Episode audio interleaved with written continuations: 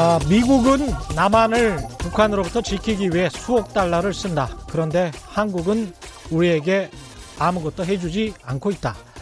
지금 읽어드린 것은 2013년 4월 그러니까 도널드 트럼프 대통령이 대통령이 되기 전에 폭스 뉴스와의 인터뷰에서 한 말입니다. 트럼프의 단골 메뉴죠. 미국은 한국을 지켜주는데 한국은 아무것도 하지 않는다. 그들은 부유한데 방위 분담금을 제대로 내지 않고 있다. 그런 상황에서 미국이 막대한 방위비를 부담하면서 과연 한국을 지킬 필요가 있는가? 이런 류의 말을 도널드 트럼프는 언제부터 몇 번이나 했을까요? 미 공화당 성향의 빅터 차 교수라고 있습니다. 이 사람이 작성한 데이터베이스에 의하면 도널드 트럼프는 1990년 도색 잡지 플레이보이와의 인터뷰를 시작으로 무려 114차례나 이런 류의 말들을 했습니다. 114차례. 그러니까 문재인 정부 들어와서 특별히 이런 류의 말을 시작한 게 아니라 오래전부터 이게 트럼프의 소신이었던 겁니다. 자유민주주의를 지키는 보편적 가치, 우방 간의 외교, 안보 동맹, 이런 것보다는 미국 돈이 얼마나 나가냐 안 나가냐가 가장 중요한 트럼프의 가치인 것이죠. 이런 미국 대통령이 존재하는 세계에서 한국이 한국의 국익을 지키는 방법은 과연 뭘까요? 그냥 과거처럼 미국의 예스맨이 되면 무조건 미국 미국 대통령 말만 잘 들으면 우리 한국의 국익이 지켜질까요? 자, 안녕하십니까? 세상에 이익이 되는 방송 최경령의 경제쇼 출발합니다. 오늘의 돌발 경제 퀴즈는 돌발적으로 없습니다. 유튜브에서 실시간 생중계하고 있으니까요. 재밌게 봐주시고요. 인사드리겠습니다. 안녕하십니까?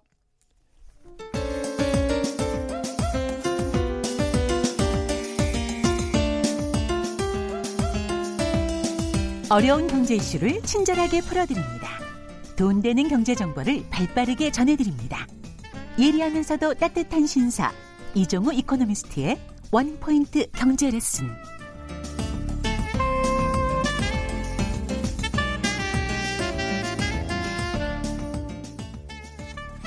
네, 투자와 경제 흐름을 적확하게 분석하고 알기 쉽게 해설해주는 원포인트 경제 레슨 시간입니다. 오늘도 이종우 이카노미스트 나오셨습니다. 안녕하십니까? 예, 안녕하십니까? 네, 미중 무역 전쟁, 점입 가경, 뭐 배가 산으로 가는 듯한 느낌도 네, 그렇죠. 들고 네. 어떻습니까? 금요일 날 저녁에 갑자기 그 새벽에 갑자기 얻어 터진 형태여 가지고요. 예. 미국 시장도 굉장히 많이 하락했고 우리나라 음. 시장도 굉장히 많이 하락했고 이런 네. 형태였습니다. 오늘 원, 우리나라 시장 굉장히 하락했죠. 예, 32포인트 하락을 했죠. 그랬네요. 1916.31이네요, 예. 코스피가. 예, 예. 예. 그 내용서부터 잠깐 말씀드리게 되면요.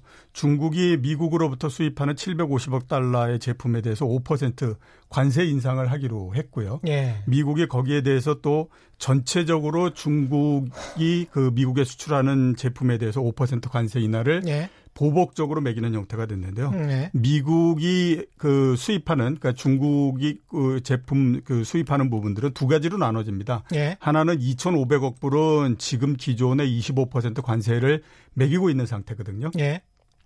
이거는 5%를 저그 더 부과하기 때문에 30%가 되는 거고요. 음. 그 다음에 3천억 불에 대해서는 아직까지 이제 이 부분이 둘로 나눠지는데 예. 그걸 그냥 말씀드리게 되면 아직 부과는 하지 않고 있고 어 부분적으로는 12월 달 또 9월 달 이렇게 그 부과하기로 했는데 음. 10% 부과하기로 했거든요. 예. 이거를 이제 15%로 올리는 이런 두 가지를 이제 그 서로 간에 그 내놓은 부분인데요. 예. 이거를 보고 많은 사람들이 어떤 생각을 하게 됐냐면 아, 음. 이제 드디어 판이 깨지는구나. 예. 이제 이런 생각을 하게 됐기 때문에 상당히 에, 반응이 강했다 이렇게 그렇죠. 볼수 있습니다. 이게 왜 이렇게 그 판이 깨졌다라고 사람들이 생각하냐면요. 예. 원래 모든 협상이라고 하는 것이 처음에 길을 기선을 잡기 위해서 강하게 나오지 않습니까? 그렇죠. 그 다음서부터 시간이 지나면서 어, 부분 부분적으로 해결이 되기 때문에 점점 음. 점점 수위가 낮아지는 것이 일반적인 형태거든요. 네. 근데 이와 같은 경우에는 낮은 부분에서 계속 더 강도가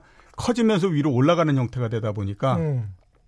사람들이 볼 때 아 이게 뭔가 틀림없이 잘못되고 있다 이렇게 이제 생각할 수밖에 없는 뭔가 그, 잘못되고 있다. 예 그렇게 예. 생각할 수밖에 없는 형태가 됐고요. 음. 두 번째는 이제 그 미중 무역 분쟁이 처음 발생했을 때에서부터 해결은 결국 강한 쪽이 미국이기 때문에 미국이 밀어붙이면 그 중에 일부분을 중국이 받아들여 주면서 해결이 음. 나지 않겠느냐라는 예. 그 생각들을 많이 했는데 현재 진행되는 거를 한번 살펴보면 중국은 일단 뭐 불태전의 의지를 지금 불태우고 있다 이렇게 이제 말씀드릴 수 있는데요. 어떤 불태전. 예. 예. 그러니까 어 우리가 뭐 굴욕적인 양보는 할수 음. 없다 이런 형태로서 지금 계속 나오고 있는 거거든요. 그렇게 되, 자신 있다는 이야기인가요? 네, 그렇죠. 예. 뭐 아무튼 여기에서 어 계속 끌고 가보자 음. 누가 이기는지 이렇게 이제 가는 형태니까. 예. 아, 이런 것들을 전체적으로 감안해 가지고 보는 사람들 입장에서 봤을 때는 아 음. 이제 거의 그 합의라고 하는 것은 물 건너간 네. 거 아니냐 이런 우려를 할 수밖에 없는 상태가 됐고요. 네. 그러다가 보니까 이제 세계 금융시장 음. 이런 것들이 굉장히 요동을 쳤다 이렇게 볼 수가 있겠죠. 다우 산업지수도 마이너스 2.37% 내려갔고요. 어, 상해 종합도 마이너스 1.19% 포인트 내려갔습니다. 갑자기 왜 이렇게 된 겁니까? 어, 말씀드렸던 것처럼 이번 사태 같은 경우에는 가장 큰 특징이 뭐냐면 네? 정격적이면서 의외성이 굉장히 많다라고 볼 수가 있어요. 정격적이면서 의외성. 의외성 이 많다. 예, 예. 그러니까 어, 그 처음에 뭔가 이렇게 시작을 했다가 그 다음서부터 진행되면서는 어느 정도 예측할 수 있는 범위 내에서 움직이는 것이 일반적인 형태거든요. 예. 근데 이번 같은 경우에는 예측하지 못하고 특히 이번 같은 경우에는 그 얼마 전에 음. 어 3천억 불 중에서 일정 부분들을 어, 관세 인하를 뒤로 미루겠다라고 얘기를 하지 않았습니까? 예, 그랬죠. 그 얘기는 결국 아 이제 조금 뭔가 그래도 나아지는 것 같다라고 생각을 했는데 뭔가 그때는 예, 괜찮은 예. 분위기였어요. 그랬는데 예. 갑자기 훨씬 더 큰 폭탄이 계속해서 떨어지는 형태가 되다 보니까 그때 그리고 분명히 이야기했거든요. 크리스마스 시즌 때 소비자들을 예. 위해서 기업들을 위해서 그때까지는 연기하겠다. 예, 그렇죠. 예. 그랬는데 굉장히 전격적으로 또 계속 강한 그 어, 제재안 음. 이런 것들이 계속 나오다가 보니까 이게 사람들이 앞으로 또 그럼 어떤 게 나올 건가 하는 것들에 대한 공포심을 계속해서 가질 수밖에 없는 그런 형태가 돼버린 거거든요. 그 예측을 진짜 못 하겠네요. 자기 예. 국민들에게 그렇게 약속한 건데 예. 12월 15일까지 크리스마스 시즌 전까지는 마음대로 쇼핑하게 하겠다. 예, 그렇죠. 뭐 그런 식의 아주 수혜적인 이야기를 하는 것처럼 이야기하다가 네. 갑자기 이래 버리니까. 근데다가 거기에 또 이제 굉장히 복잡한 양상이 들어간 게 예. 정치적인 부분까지 같이 맞물리고 들어가 있다라고 생각할 수밖에 없거든요. 그러니까 어, 중국이 예. 왜 이렇게 세게 나오냐? 중국 음. 입장에서 봤을 때는 어차피 시간은 우리의 편이다라고 생각할 수 있는 거죠. 어차피 시간은 대, 우리의 편이다. 트럼프 대통령 같은 경우는 1년 후에 대선을 치러야 되고요. 그 음. 그 전에 어, 이 대선 캠페인 기간 동안에 뭔가 예. 어, 가시적인 성과를 내야 되는 입장이고 예. 중국은 그런 부분들이 없지 않습니까? 그렇죠. 그러니까 이런 것들에 따른 정치적인 부분까지 맞물려 들어가 있는 거고 거기에다가 또 미국이 볼 때는 음. 중국이 지금 홍콩 사태 굉장히 어렵고 하니까 그렇죠. 이 부분에서 또 정치적인 그 부분들을 미국이 갖고 있는 거니까 음. 이런 굉장히 복잡한 양상으로서 돼버리는 형태가 되니까 서로 유리한 고지를 유리한 고지를 점유하기 위해서 음. 굉장히 갈등이 많이 일어날 수밖에 없는 거고요. 미국 대통령 선거도 내년 11월이니까 네, 그렇죠. 그렇죠. 예. 예. 그렇게 되다 보니까 이제 이렇게 생각할 수밖에 없는 거죠. 이게 음. 중간에 뭐 조금씩 조금씩 합의가 되는 small deal 이런 건 없고 예. 결국 양쪽이 다 카드를 내놓고 전체적으로 한꺼번에 그냥 다 그 타결이 되는 음. 그런 형태가 돼야 되는데 음. 과연 그게 가능하겠느냐라고 하는 것에 대한 의문 이런 것들이 계속될 수밖에 없다라고 봐야 되는 거죠. 어떻게 보면 음. 홍콩 사태에 관해서 미국이나 서방국들이 개입하지 말라라는 시그널일 수도 있을 것 같습니다. 예, 그렇죠. 예. 중국은 미중 무역 협상에서 뭐 no deal 시나리오를 준비하고 있다. 뭐 예. 뭐 이런 이야기도 들리는데 중국이 말하는 no deal 이거는 진짜 deal이 없는 거죠. 예, 합의가 안 난 상태에서 상당 오래 상당히 오랜 기간 동안을 가는 건데요. 그냥 쭉 가겠다. 예, 지금 대체적으로 예상이 그래도 올해 내에는 뭔가 어, 합의가 나지 않겠느냐라고들 음. 기대를 하고 있는데 음. 일, 어, 합의 없이 그냥 뭐 올해뿐만 아니라 상당 기간을 갈 수 있다라고 얘기를 하는 건데요. 그건 앞에서 제가 말씀드렸던 것처럼 시간은 중국 편이다라고 중국은 보고 있는 거죠. 음. 그렇기 때문에 노딜로서 계속 간다고 하더라도 음. 우리 입장에서는 어려울 게 없다라고 생각하니까 중국은 어, 그러면 뭐 어, 우리의 요구가 상당 부분 들여지기 들어 받아들여지기 전까지는 음. 우리는 합의를 하지 않겠다라고 가는 거죠. 그럼 그 전에 예상했던 올해 안에 합의를 할 가능성도 있다 이런 전망들은 전혀 이제 어, 가능성이 없는 겁니까? 사실상 쉽지는 않은 상태가 됐다고 예. 봐야 되죠. 그러니까 음. 그 동안에 많이들 얘기하는 것이 small deal 빅딜 이런 예. 얘기를 많이 했지 않습니까? 그러니까 예. 부분 부분적으로 계속해서 합의를 내가는 형태로서 간다라고 하는 건데 음. 지금까지 계속 그런 형태로서 진행이 됐던 걸로 생각이 되는데요. 그렇죠. 전체적으로 small deal이라고 하는 것이 전혀 합의가 되지 않고 있는 상태이기 때문에 음. 결국 모든 거를 다 놓고 한판 승부를 벌리는 수밖에 없는데 음. 조그만 조그만 것도 합의가 안 되는 상태에서 한판 승부가 합의가 나겠느냐라고 하는 것에 대해서 사람들이 걱정을 할 수밖에 없는 거죠. 이 트럼프 미국 대통령은 자신이 원한다면 양국 간 무역 전쟁을 국가 비상상 사태로 선언할 예. 수 있다. 뭐 이런 이야기도 했다고 하는데 예. 이게 국가 비상 사태는 뭐고 이게 선언이 되면 어떤 효과가 있는 건가요? 국가 비상사태는 예. 뭐잘 아시는 것처럼 천연재해가 굉장히 크게 났다던가 예. 뭐 이럴 때 이제 국가 비상사태를 그렇죠. 그 선포하지 않습니까? 예. 근데 무역 전쟁 때문에 국가 비상사태를 선포한다는 거는 굉장히 비현실적이다라고 봐야 되겠죠. 그렇죠. 예, 예. 그러니까 예. 그거는 어떻게 생각하면 굉장히 정치적인 수사다라고 볼 수 있는데 어. 무역 전쟁이라고 하는 것은 협상의 과정이기 때문에 이게 틀어진다라고 해서 어떤 비상사태가 나거나 이런 부분들은 아니기 때문에요. 그렇죠. 예, 그런 식으로 뭐 따지면 뭐 미국은 항상 국가 비상 가장 사태였죠. 무역 적자가 오랫동안 예. 심했으니까. 그것뿐만 아니라 모든 나라들이 굉장히 국가 비상 사태가 될 가능성이 굉장히 높죠. 뭐 그렇습니다. 어, 나라가 원하는 부분들이 항상 되는 거는 아니니까요. 예. 2261님은 듣기 좋고 보기 좋은 꽃놀이도 한두 번이라고 한국 방위비 운운하는 트럼프도 이젠 송곳니 한두 개 빠진 호랑이 신세가 되지 않았나 생각합니다. 많은 선진국들이 똑같은 심정을 갖고 계실 거라고 저는 생각을 하는데요. 근데 G7 미팅을 하는데 아직도 그렇게 정상들이 트럼프 대통령 눈치를 엄청 보면서 말 조심하고 그렇게 하더라고요. 예, 그렇죠. 예. 지금 어떻게 됐든지 세계 최강국이기 때문에 예. 당연히 트럼프 대통령의 눈치를 보는 건 당연하고요. 예. 대신에 속마음으로는 음. 중국이 일방적으로 좀 밀리지 않았으면 좋겠다라고 하는 생각을 많이 갖고 있죠. 왜냐하면 예. 중국이 밀리게 되면 그 다음 전선은 본인들의 그 몫이기 때문에 음. 어, 당연히 치러야 되는 비용이 커지거든요. 그러니까 아마 속마음으로는 그렇지 않을 거다라는 생각이 듭니다. 이 방위비 분담 관련해 가지고 트럼프 대통령이 발언을 할 때 대통령 선거 후보 시절입니다. 예. 그때 제가 아주 인상 깊게 들었던 단어가 그 한국을 포함해서 우방국들에게 tax 그러니까 세금을 걷어야 한다. 이런 식으로 이야기를 하더라고요. 예. 그러니까 굉장히 자존심이 상하는 조세권은 한 나라에만 있는 것인데 음, 그렇죠. 아무리 본인들이 세계 맹주라고 해서 이 나라에 세금을 걷어야 된다.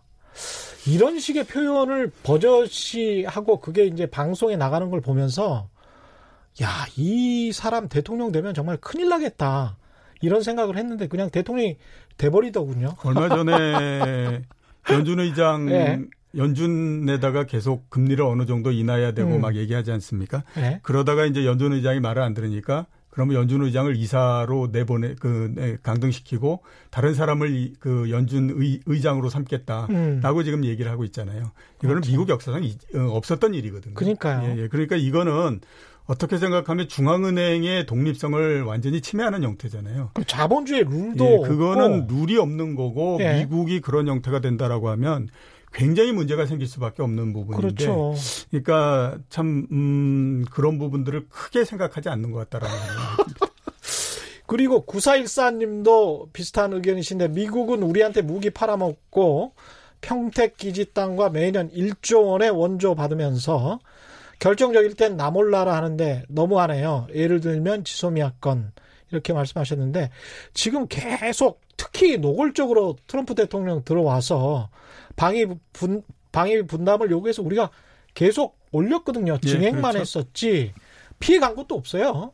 고르다님 방위비 분담에 우리가 부담하는 모든 것 토지 서비스 수자원 등을 수치화해야 하지 않나 싶어요.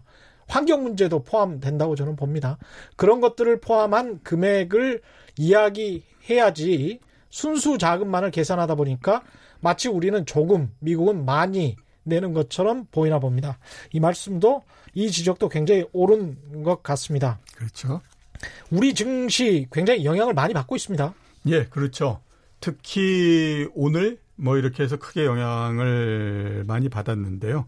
어, 최근에 주식 시장이 움직이는 거를 한번 살펴보면 제일 요동을 많이 칠 때가 미국하고 중국의 무역 분쟁이 우리가 생각하지 않았던 갑자기 어떤 새로운 재료 이런 음. 것들이 나왔을 때에 예. 어, 요동을 굉장히 많이 치거든요. 예. 그게 이제 금요일 날도 똑같은 형태였다라고 음. 봐야 되는데, 예. 그러니까 주식 그 시장 입장에서는 제일 싫어하는 것이 불확실성이라고 하는 거를 제일 싫어하거든요. 예. 근데 갑자기 있다가 새벽에 에, 뭐 이렇게 그래서 관세를 인상하고 안, 하, 안 하기로 했던 걸 하고 이렇게 하면 그 다음에 어떤 생각을 갖냐면요. 이게 또 어느 어느 순간에 예상치 못했던 또 뭔가가 나오는 거 아니냐 이런 생각을 할 그렇죠. 수밖에 없기 때문에 네.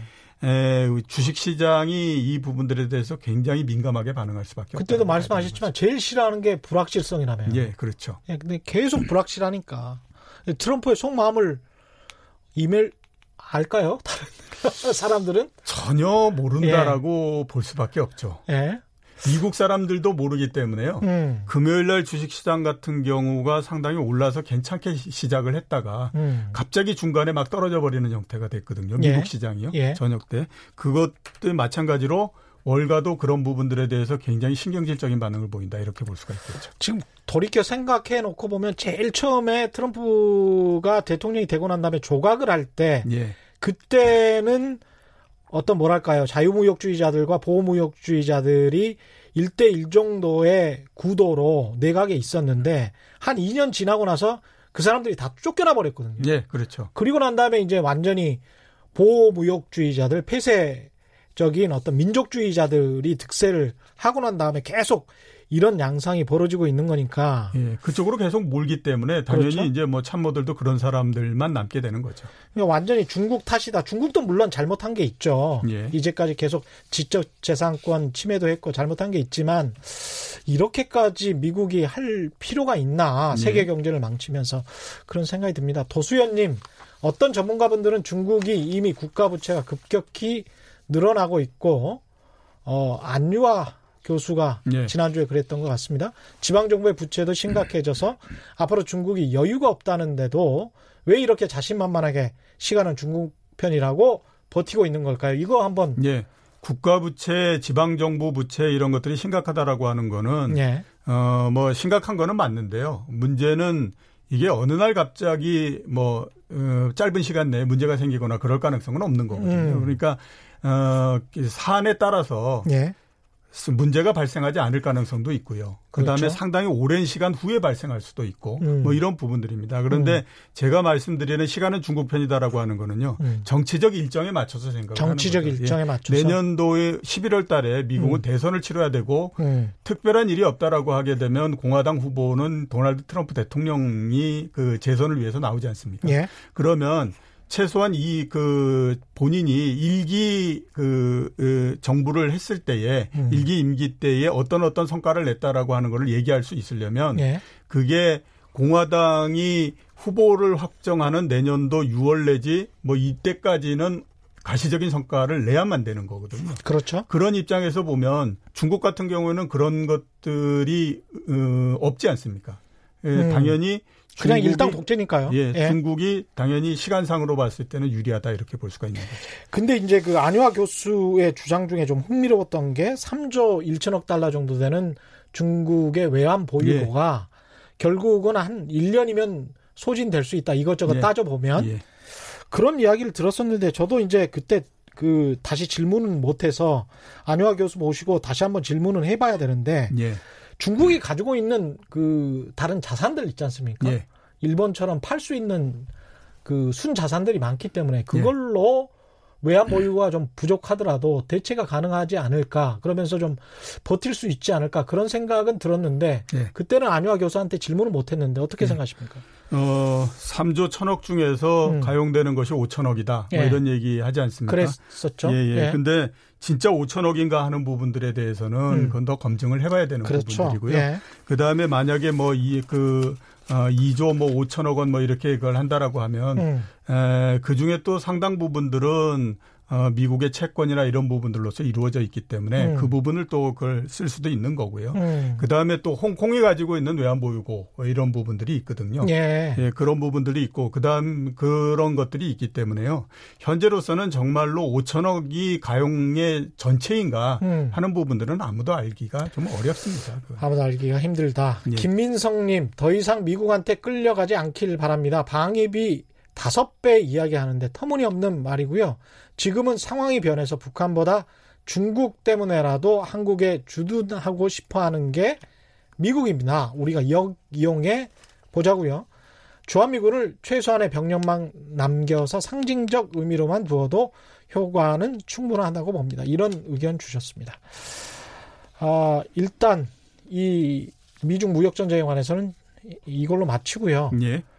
지난주에 한국이랑 이스라엘이랑 예. 금요일이었나요? FDA 예. 체결을 했잖아요. 예, 그렇죠. 요거 좀 구체적으로 내용을 좀 짚어 주십시오. 예, 21일 날 체결을 했는데요. 음. 어, 이 체결로 해서 양국이 사실상 이제 완전 개방하는 예. 형태가 됐습니다. 우리나라의 어, 수입하는 액수, 그러니까 이스라엘로부터 수입하는 액수의 99.9% 상품에 대해서 어, 길면 뭐 3년 내지 5년 후에 완전히 관세가 철폐되고요. 그 다음에 우리가 수출하는 것들 그에 대해서도 이제 100% 어, 뭐 1, 2년 내에 관세가 없어지기 때문에 완전히 이제 그 개방이 됐다. 개방이 될 가능성이 있다. 이렇게 이제 보입니다. 음. 우리가 이스라엘에 수출하는 것 중에 굉장히 중요한 게 뭐냐면 자동차입니다. 아, 그래요? 예, 예. 한국 자동차가 이스라엘 자동차 시장에서 15% 정도 어. 점유율을 차지하고 있거든요. 예. 어, 자동차 포함해서 부품, 섬유, 화장품 이런 것들을 1년 내에 어, 관세를 철폐하기로 했는데요. 음. 이게 전체 관세를 무는 그 제품의 97% 정도 됩니다. 그러니까 아, 그렇군요. 거의 네. 대부분이 1년 내에 철폐된다. 이렇게 아, 이제 볼 수가 있는 거죠. 자동차 업종은 약간의 수혜가 예상이 예, 예, 되군요. 그렇죠. 예. 그다음에 이스라엘 같은 경우가 우리나라 이스라엘 제품 중에서 우리나라가 제일 많이 수입하는 게 반도체 제조용 장비하고요. 음. 그다음에 전자 응용 기기입니다. 이건 예. 3년 내에 관세를 철폐하기로 했기 때문에 음. 마찬가지로 이제 이스라엘에서 들어오는 제품의 상당 부분들이 관세가 철폐된다. 이렇게 이제 볼 수가 있는 거죠. 이렇게 되면은 우리가 일본에게 집중적으로 의지 했던 부분들이 네, 조금 좀 그렇죠. 경감이 되겠습니다. 예, 예. 예. 어, 이스라엘하고 FTA를 매, 그 맺으면서 특징적인 게 하나 두 가지 있습니다. 하나는 농수산물 부분이거든요. 예. 어, 이스라엘이 제일 농수산물 중에서 한국에 수출하는 것 중에 중점을 두고 있는 게 자몽인데요. 음. 그건 7년 동안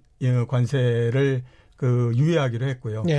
예. 이스라엘이 왜 지금 중동 내에 들어가 있으니까 중동 국가들하고 굉장히 많은 분쟁이 있지 않습니까? 음. 그래서 요 부분은 좀 조정을 해야 되거든요. 예. 그래서 1967년도 이후에 점령한 팔레스타인 지역 서 그 요르단강 서안 지역 뭐 이런 부분들 있지 않습니까? 예. 거기에서 생산되는 부분들에 대해서는 특혜 관세를 매기지 않기로 했습니다. 아, 그렇군요. 예, 예. 이게 우리나라랑 이스라엘이랑 이 FTA 협상이 잘 안 됐었던 게 예. 이런 아랍 국가들과의 예, 그렇죠. 문제, 예, 문제 그런 것 때문이었죠. 예, 그 이스라엘하고 그렇게 했다가 아랍 음. 국가들 음. 전체가 그손이그이 등을 돌리면 예. 우리가 굉장히 위험해지니까 그런 음. 부분들 때문에 그랬다라고 봐야 되죠. 예.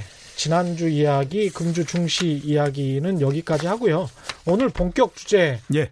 들어가 보겠습니다. 오늘 준비해 주신 주제는 뭔가요? 예. 직, 그 주가가 굉장히 많이 하락하고 있고요. 네. 앞에서 말씀드렸던 것처럼 1916입니다. 예, 대신에 네. 집값은 상승하고 있습니다. 집값 상승하고 있군요. 예, 예. 집값 상승과 주가 하락 이게 도대체 음. 같이 갈 수 있는 건가라고 하는 거에 대해서 한번 말씀드려야 되겠는데요. 아니 근데 지난주에 어떤 분을 만났는데 그런 이야기를 하더라고요. 강남의 아파트 가격이 매도가 그러니까 실거래가 됐는지 안 됐는지 여부는 확인할 수 없습니다만은 지금 매도가가 34평 그러니까 전용 면적 84제곱미터 기준으로 보면 30억까지 다시 네. 네. 치솟고 있다. 예, 예. 그런 이야기 들으셨습니까? 예, 저 들었습니다. 깜짝 놀랐어요. 어유 그러면 지난해 언제죠? 9월 예, 9.13 예. 대책 나오기 직전 수준까지 지금 매도가가 그렇죠. 치솟았다는 예, 거죠. 그때도 한 30억 이야기가 나왔었거든요. 예, 예, 예. 실제로 거래된 게 있었었고 예. 한두 건 정도. 그러면 이거는 좀 조심해야 될 것 같은데. 예, 그래서 제가 오늘 주제로 갖고 나온 게 그 부분입니다. 과연 이게 서로 이렇게 엇갈려가면서 갈 수 있느냐. 그러니까 말이에요. 주가는 예. 지금 연중 최저. 예, 예, 그렇죠. 연중 최저고 그 다음에 이제 부동산은 어, 처음에는 재건축을 중심으로 해서 강남 재건축을 중심으로 해서 쭉 올라오다가 예. 어, 그 정부가 이제 뭐 사상 최고치니 어쩌니 막 얘기를 하니까 분양가 상한제 발표하지 않았습니까? 그랬죠. 그리고 나서는 또 기존의 아파트 어, 기존의 그, 신축 예, 아파트. 신축 아파트 이쪽으로서 움직인다라고 이제 음. 이렇게 가기 때문에 이게 과연 이렇게 계속해서 같이 갈 수 있느냐 하는 음. 부분들이 계속 이제 그 어, 관심거리다. 언론도 계속 있죠. 그런 이야기를 하죠. 예. 이, 게 귀해지니까 예. 5년 이내 신축한 아파트들이 귀해지니까 예. 그쪽으로 수요가 몰릴 수밖에 없다. 예. 그렇게 되면은 예. 올라갈 수밖에 없다 이런 예. 이야기를 하는데. 그래서 한번 제가 이 부분들을 음. 조사를 해봤는데요. 우선 1980년대까지는 서로 간에 다른 방향으로도 많이 움직였습니다. 그러니까 주가하고 예, 부동산이 예, 예, 그러니까 주가가 떨어지고 부동산이 올라가고 뭐 이러는 것들이 굉장히 많이 나왔는데요. 예. 어, 1990년 이후로는 둘의 방향은 똑같습니다. 다만 네. 시차가 있었을 뿐이다. 아. 라고까지 둘의 방향은 똑같다라고 볼 수 있는데요. 음. 어, 먼저 이제 1990년대에 그 어, 이 부동산이 언제 그 피크를 치냐 하면요. 어, 91년도 1월 달에 피크를 치거든요. 91년도 예, 1월에 1월 달에. 예. 그리고 나서 한 2% 정도 하락을 하는데요. 예. 이게 우리나라 부동산 특히 강남의 아파트 이런 것들의 가격이 형성된 이래로 처음으로 하락을 했던 그 아, 국면이었었습니다. 예. 그리고 이 하락을 한번 하고 그 다음에 어떻게 됐느냐면 하 음. 외환위기가 97년도에 나지 않습니까? 예. 그때까지 5년 동안에 걸쳐서 계속해서 옆으로 기는 횡보 국면이 나옵니다. 아. 주식시장 같은 경우에는요, 음. 90, 89년도 4월 달에. 그러면 고... 잠깐만요. 90년대 초 중반까지만 해도. 예. 그렇게 아파트 가격이 많이 오른 게 아니었군요. 예, 그때 지금 기준으로 따지면 그렇게 높았다라고 볼 수가 없죠. 왜냐하면 그 어. 그 당시에 예. 대치동의 음마 아파트 30 1평? 예. 이게 얼마였냐면 1억 3천만 원 정도를 했었으니까요. 그렇군요. 네, 그러니까 예. 어, 뭐, 그 당시 기준으로 봤을 땐 높다 낮다 얘기할 수 있지만 음. 지금 기준으로 굉장히 낮고요. 음. 그 당시에 금융권의 평균적인 연봉이 어느 정도였냐면 대충 4천만 원 정도였었어요. 아, 예. 그러니까 한 3, 3년 정도의 연봉을 모으면 어, 음마 아파트 한 채를 살 수 있는 거였죠. 그랬네요. 그렇죠. 근데 지금은 많이 된다고 해도 8천만 원, 9천만 원 정도인데 그러면 15년 넘게 거의 20년 정도를 모아야 되니까 굉장히 그렇군요. 많이 벌어졌다라고 소득은 별로 오르지 않았는데 중산층의 예, 예. 경우라도 예, 예. 그랬는데 아파트 가격은 훨씬 더 많이 예. 올라버렸군요. 예, 예, 그래서 말씀드렸던 것처럼 91년도서부터 음. 부동산 가격이 1차적으로 한번 떨어졌었는데 예. 주식 같은 경우는 89년도 4월 달에 고점을 쳤었거든요. 89년 4월에 예, 그러니까 고점이었고 89년도에 고점이었고 91년 2, 1월에 부동산 고점이니까 2년 예. 정도의 시차가 생긴 거죠. 아. 그죠? 방향은 비슷한데 예, 시차만 이렇게 시차만 있었다. 예, 두 번째로 한번 그 보면요. 음. 2010년도 1월 달에 어, 그 부동산이 특히 강남의 부동산 이런 게 그 피크를 칩니다. 예. 그리고 2013년 말까지 4년 동안에 걸쳐서 9.3%가 떨어지거든요. 9.3%? 예, 굉장히 많이 떨어졌죠. 거의 10% 떨어졌으니까 음. 우리나라 부동산에서 이렇게 굉장히 많이 떨어졌던 경우는 거의 없습니다. 예. 주식 시장은 2008년도 정도서부터 하락을 하기 시작을 했었거든요. 예. 그러니까 이때도 마찬가지로 보면 한 2년 정도 지나서 내려가기 시작을 했고 했었는데 음. 특징적인 건 2010년도 1월 달서부터 부동산 가격이 떨어졌던 건요. 예? 특별한 어떤 이유가 없었습니다. 그러니까 그냥 가다가 자기 힘에 못 이겨서 이렇게 주저앉아 버리는 형태가 아. 그 돼버린 거거든요. 이때 그러니까 2008년 9년에 금융 위기 때문에 예. 좀 시달리다가 부동산이 좀 늦게 떨어진 그런 걸로 볼 그러니까 수도 있지 않을까요? 그 금융위기가 나면서 크게 떨어졌다가 예. 바로 반등을 해가지고 예. 거의 최고치 부근까지 올라왔었죠. 음. 올라오고 어느 정도를 좀 견디다가 음. 2010년도 들면서부터 그냥 시름시름 계속해서 내려가기 시작을 해서 그랬군요. 4년 내내 하락을 해버리는 형태가 된 거죠. 그러니까 우리는 항상 왜 그런데 부동산 가격은 오르기만 했다. 예, 강남 그렇죠? 아파트는 예, 예. 그런 기억을 가지고 있을까요? 그러니까 참 사람의 기억이라는 게 네, 사람의 기억이라는 것이 네. 한정돼 있기 때문에 네. 그 동안에 왔던 트렌드를 계속해서 연결해서 생각을 해버리기 때문에 그렇거든요. 음. 그런데 2010년도서부터 어, 2014년도까지 13년도까지 4년 동안에 걸쳐서 거의 10% 정도 빠졌는데요. 한번 네. 생각해 보시면 통계적으로 어, 그 대표 지수가 9% 어, 정도, 10% 정도 빠졌다라고 하면요.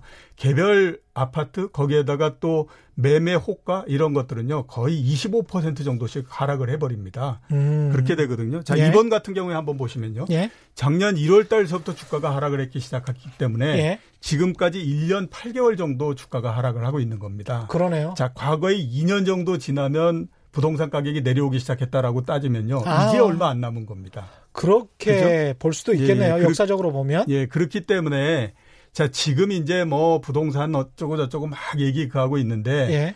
이게 가격이 움직이는 면에서 봤을 때는 마지막 단계에서 확 쏴버리는 형태로서 진행될 가능성도 높기 때문에 음. 이 부분들을 굉장히 조심해야 된다라고 역사적으로 봤을 때 주가와 연동했는데 예. 시차는 예. 한 2년 정도 됐기 때문에 예. 지금 주가가 빠진 게 1년 8개월 정도 됐으니까 예. 부동산도 고점에서 빠지기 시작할 가능성이 높다. 예, 2년 그렇죠. 정도 후에는 빠졌으니까. 예, 왜 그, 이렇게 예. 같은 방향, 다른 방향 막 이렇게 그 혼재됐느냐 하는 것들을 한번 이유와 예, 이유를 한번 예, 궁금합니다. 살펴봐야 되지 않겠습니까? 90년 예. 이전까지 부동산하고 다른 방향으로서 움직였던 건요. 음. 일단 앞에서 말씀드렸던 것처럼 부동산 가격이 쌌기 때문에 그렇습니다. 예. 그러니까 지금 기준으로 보면 굉장히 쌌던 거였죠. 음. 어, 그 대치동 음마 아파트 같은 게 1억 3천 정도 했고요. 음. 부천의 아파트도 그 당시에는 9천만 원 정도로 했습니다. 그러니까 예. 어, 당시 비슷했네요. 예, 당, 그 이 부동 강남하고 네. 다른 지역의 아파트 가격이 결정적으로 서로 엇갈려서 나가기 시작했던 건 금융위기 아니 외환위기를 지나면서부터입니다. 그러니까 이 사람들이 이런 기억 때문에 상대적 박탈감을 예, 예, 그렇죠. 느끼는 거죠. 나는 예, 예. 그냥 부천이 내 고향이고 또는 뭐 직장이 옆에 있고 그래서 그쪽에서 계속 살았는데 오 저기는 비슷했는데 왜, 왜 이렇게 돼 있지? 뭐확 올라 버렸네 이런 기억들을 많이 하고 계시거든요. 예, 예. 그래서 이제 그런 부분들이 하나 있고요. 두 번째는 어, 주식 시장이 너무 규모도 작고 일천했기 때문에 음. 이게 비교가 서로 안 되고 부동산에서 이게 뭐 자금이 옮겨 다닐 거나 이럴 만큼의 그 시장 사이즈가 안 된 거죠. 아. 시가총액이 80조 정도밖에 안 되는 시장이었거든요. 주식 시장이? 예, 예. 그랬기 때문에 이제 90년 이전까지는 서로 간에 뭐 다른 방향으로서 가고 어쩌고 뭐 이런 그러네요. 것들이 굉장히 나왔었는데 예.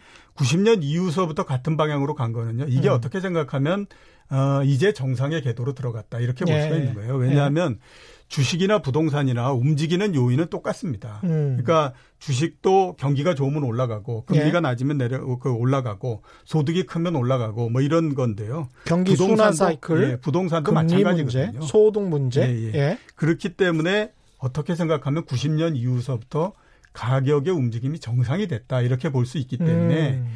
이번 같은 경우에도 정상적인 형태로서 움직인다라고 하면 음. 시차를 가지고 부동산도 내려갈 가능성이 높다 이렇게 보는 게 맞다고 봐요. 그렇군요. 근데 갑자기 또 드는 생각이 예. 70년대에 우리가 분양가 관련해서는 분양가라는 게 없었고 예. 정부 고시가라고 해가지고 예 그렇죠. 건축비는 이걸로 확정 지어서 무조건 이망 이 가격에 분양을 해야 된다. 예. 그 집을 지어야 된다.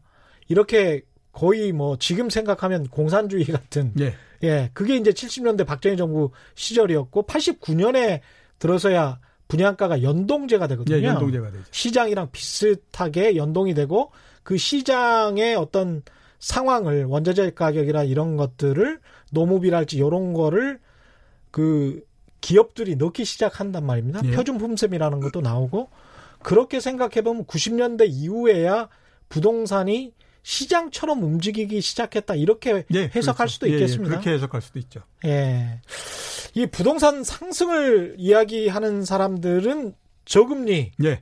저금리 때문에 이게 당장 뭐 아까 경리 경기 순환 말씀하셨고 금리 이야기하셨고 소득, 소득 이야기하셨지만 당장 금리가 오르기 힘드니까 저금리가 이렇게 되는 상황에서 아무리 경기가 안 좋다고 하더라도 예. 부동산은 그래도 좀 안전하면서 그래도 꾸준히 오르지 않을까? 예. 이런 생각을 가지고 있잖아요. 음, 예, 뭐 금리가 낮아지면 음. 치러야 되는 비용 음. 이런 것들이 줄어들지 않습니까? 돈을 빌려서 부동산을 산다고 하더라도 치러 치러야 되는 비용이 줄으니까 예. 당연히 뭐 그 부분이 긍정적인 역할을 한다라고 하는 거는 맞는데요. 예. 그거는 가격이 오를 때 성립할 수 있는 얘기고요. 가격이, 가격이 오를 때 예, 주춤해지거나 떨어, 떨어질 때는 음. 아무리 저금리라고 하더라도 그 부분이 통하지 않는다라고 봐야 되죠. 왜냐하면 음. 금리가 낮아져서 1% 금리만 물어도 된다라고 하더라도 예. 가격이 떨어지게 되면 오히려 안 사는 이면 못해지지 않습니까? 그렇죠. 그렇기 때문에 예. 그거는 가격이 오를 때 논리다라고 봐야 되는데요. 음. 어, 일본 같은 경우에 보면 옛날서부터 계속 얘기했던 게 뭐냐면 이 낮은 금리에 왜 주식도 안 하고 어, 부동산도 안 하고 1년에 0.1% 금리 받으면서 그 짓을 하느냐. 그렇네요. 얘기했지만 예. 그건 왜 그러냐면요. 일본 사람들이 다 비합리적이래서가 아니라 어. 가격이 오르지 않기 때문에 그런 그러네요. 그렇게 예. 된 겁니다. 자, 음. 그리고 두 번째 한번 우리가 살펴보면 그러면 똑같이 금리가 낮아짐 낮은데 왜 부동산이 못 올라가느냐라고 하면 왜 그러면 저금리일 때 주식은 못 올라가느냐라고 할 수 있죠. 주식이 훨씬 더 아, 가벼운 아, 그 그렇죠. 이, 이, 상품인데 예. 그거는 왜 못 올라가고 부동산은 올라갈 수 있느냐? 쉽게 돈의 힘으로 올릴 수 있는 게 예, 주식인데 그렇죠. 거기에다가 예. 펀드멘탈한 요인을 보면요, 음. 주식이 부동산보다도 훨씬 더 유리합니다. 그냥 음. 예를 들어서 어, 말씀드려 보면 2000년 예. 이후서부터 작년도까지 기업의 이익이 7배 반 정도 올랐어요. 그 증가했습니다. 예. 그동안에 부동산 같은 경우에 보면 가구가 굉장히 크게 많이 증가했다던가. 예. 그러니까 가구 수가 예. 또뭐 소득이 크게 증가해 가지고 여기에서 수요가 크게 증가했다던가 음. 이런 부분들이 아니지 않습니까? 그렇죠. 그러니까 그런 펀드멘탈한 요인이 훨씬 더 좋은 주식도 음. 그 금리가 떨어짐에도 불구하고 지금 이렇게 안 좋은 형태인데 예. 결국 그 가장 큰 이유는 금리가 떨어져서 생기는 긍정적인 효과보다 음. 경기가 나빠져서 생기는 부정적인 효과가 훨씬 더 크기 때문에 주가가 계속해서 떨어지는 거거든요. 그러네요. 그러면 예. 이게 부동산에는 적용이 안 되겠느냐 하는 거죠. 예. 그런 부분들이고 마지막으로 한번 우리가 살펴볼 게 앞에서 제가 2010년도서부터 어, 부동산 가격이 떨어졌다라고 얘기하지 않습니까? 예. 그것도 10% 정도 우리나라 부동산이 생긴 이래로 위기 상황이 발생하지 않을 때에 가장 크게 떨어졌었거든요. 음. 그 당시에 금리가 어떻게 됐었냐면 2010년도에 5.3%에서부터 시작해서 예. 마지막 부동산이 바닥을 찍는 2013년 말 되면 2.7%까지 떨어집니다. 아. 그러니까 금리가 거의 절반 정도가 돼버렸거든요. 예? 그 사이에도 부동산은 계속해서 떨어졌어요. 금리가 계속 떨어질 때도 예, 부동산은 그렇죠. 떨어졌다. 예, 그렇기 때문에 경기 상황이 굉장히 중요하다. 예, 예. 저금리가 부동산 가격에 영향을 주는 거는 사실이지만 음. 그게 100% 일치하지는 않는다라고 하는 거죠. 그리고 음. 경기의 상황이 훨씬 더 큰 영향을 미치게 되면 네. 저금리라고 하더라도 부동산 가격이 떨어진다라고 보셔야만 됩니다. 근데 우리나라 사람들 의 이 아주 독특한 부동산 애호 성향. 예, 그렇죠. 예 부동산 너무 좋아. 이런 분들 예, 예. 굉장히 예. 많으시잖아요. 예, 특히 돈 많은 사람들이 예, 좋아한다. 그렇죠. 뭐 이러는데 이 점 때문에 금리가 낮으니까 돈도 많고 그런 사람들이 특별히 좋아하는 게 부동산이니까 그래서 오를 수 있지 않냐 이런 예. 반론을 펴는 분들도 있으니까요. 자 이렇게 한번 볼 필요가 있죠. 음. KB금융에서 어, 왜 부자 조사 이런 거 가끔 하지 않습니까? 예. 예 그래서 우리나라에서 귀에 부자 익으실 겁니다. 예, 예, 예. 부자 얼마 정도를 부자라고 보느냐? 금융자산 10억 이상 갖고 있는 사람 부자라고 본다. 이렇게 얘기하지 않습니까? 예. 2017년도에 KB금융에서 조사한 거에 따르면요. 예. 2018년도가 나오지 않았기 때문에 이제 말씀을 드려야 되는데 음. 10억 어, 이상의 금융자산을 갖고 있는 사람이 우리나라 전국에서 27만 명 정도 된다고 얘기를 합니다. 아, 그렇군요. 예, 예. 예. 그 중에서 27만 명? 예, 그 예. 도단이 음. 그러니까 뭐 경기도, 경상남도, 그다음에 예. 또뭐 경상북도 이런 도단위 예. 직할시를 빼고 그다음에 서울을 뺀 도단위를 살펴보면요. 경기도하고 경상남도를 제외하면 어, 10억 이상의 금융자산을 갖고 있는 사람들이 대충 4천 명 정도 됩니다. 한 도에? 그러니까, 예, 한 도에. 그러니까 충청남도에 4천 명 정도 되는 거죠. 예. 자, 그러면 예? 15억 정도를 갖고 있는 사람이 몇 명 되느냐? 정규 분포로 따지면요. 대략 한 2천 명 정도? 뭐 요런 정도 된다라고 봐야 되잖아요. 예. 우리나라에서 이렇게 돈이 많다라고 하는 사람들의 자산 구조가 부동산하고 기타 금융 자산이 53대 41입니다. 예. 예. 그러면 15억 정도를 갖고 있는 그 사람이 사람들은 금융 자산을 굉장히 많이 가지고 있는 거네요. 예. 그렇죠. 일반 사람들에 비해서. 예, 예, 예. 음. 어, 그러니까 그한뭐 금융 자산이 한 15억 정도 갖고 있는 사람이 자기 전 재산을 다 따지면 예. 그게 대충 보면 한 25억, 한 30억 요 정도 되는 거예요. 그런 계산이 나오네요. 예. 그 사람들이 그걸 다 털어가지고 예. 강남에 와서 그, 그 아파트 산다라고 하면 반포에서 30평짜리 요거 겨우 하나 사는 거잖아요. 그런 결론이 나옵니다. 예, 예. 지금 현재 상황. 그러면 예. 우리나라 최 우리나라 예, 예, 최고의, 부자들이. 부자들이 그 정도죠. 자, 그다음에 또 우리 강남 상구가 굉장히 잘 산다고 얘기하지 예. 않습니까? 10억 이상 금융 자산을 갖고 있는 사람이 4 4만 3천 명 정도 되거든요. 음. 똑같이 어 그 15억 정도를 갖고 있는 사람 한번 따져 보면요. 대략 한 아, 2만 5천 명에서 3만 명 정도 이렇게 되는 예. 겁니다. 그 사람들이 똑같이 보면 반포에 가서 30평짜리 아파트 요거 하나 정도 살 수 있는 사람들이거든요. 부자가 생각보다 그렇게 많지, 네, 않습니다. 많지 않습니다. 그러니까 결국 보면요. 어. 우리나라 같은 경우에는 대출을 규제하게 되면 매수를 할 수 있는 여력이 굉장히 많이 줄어들기 때문에 어. 그 다음서부터 부동산 가격이 올라가거나 이런 음. 것들이 굉장히 어렵고요. 그러네요. 지난주 목요일 날 우리 이강수 씨 나와서 얘기하는데 법인을 만들어서 들으셨군요. 예. 예, 예 돈을 빌리고 뭐 이렇게 예. 한다. 예. 이 얘기 하거든요. 예. 주식 시장을 보는 제 입장에서 봤을 때 이건 굉장히 위험한 겁니다. 왜냐하면 아.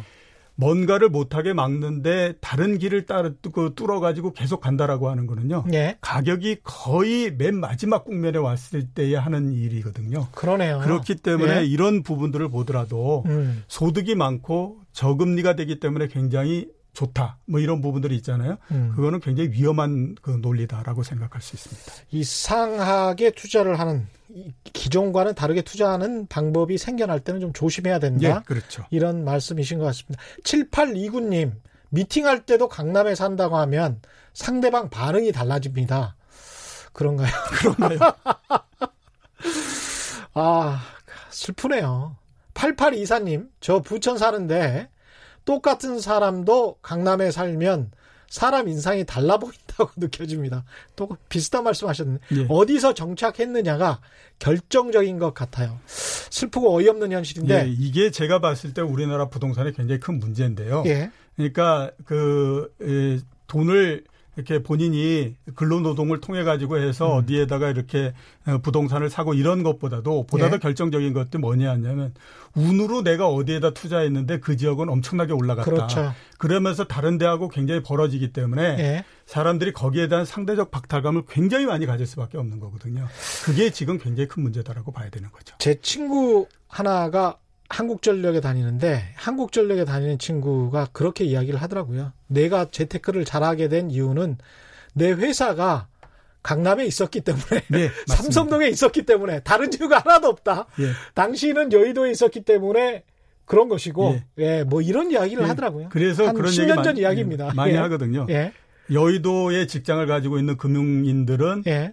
일산으로 많이 갔고 그랬습니다. 강남에 있었던 사람은 분당으로 분, 많이 갔기 때문에 그래도 분당에 예. 갔으면 괜찮죠. 거기에서 승패는 예. 뭐가 냈냐면 회사의 그 주소지가 어디에 있느냐 그거에 그렇죠. 따르더라. 예. 6645님 이건 주식시장이나 펀드 등 금융산업에 대한 불신 때문 같아요. 맨날 횡령이나 불안전 판매나 하니까 누가 금융사를 믿나요? 자기들 수수료는 꼬박꼬박 챙기고 고객 돈은 신경도 안 쓰고 뭐 이런 뼈 아픈 지적도 해주셨습니다. 제가 많이 반성을 하고 있습니다.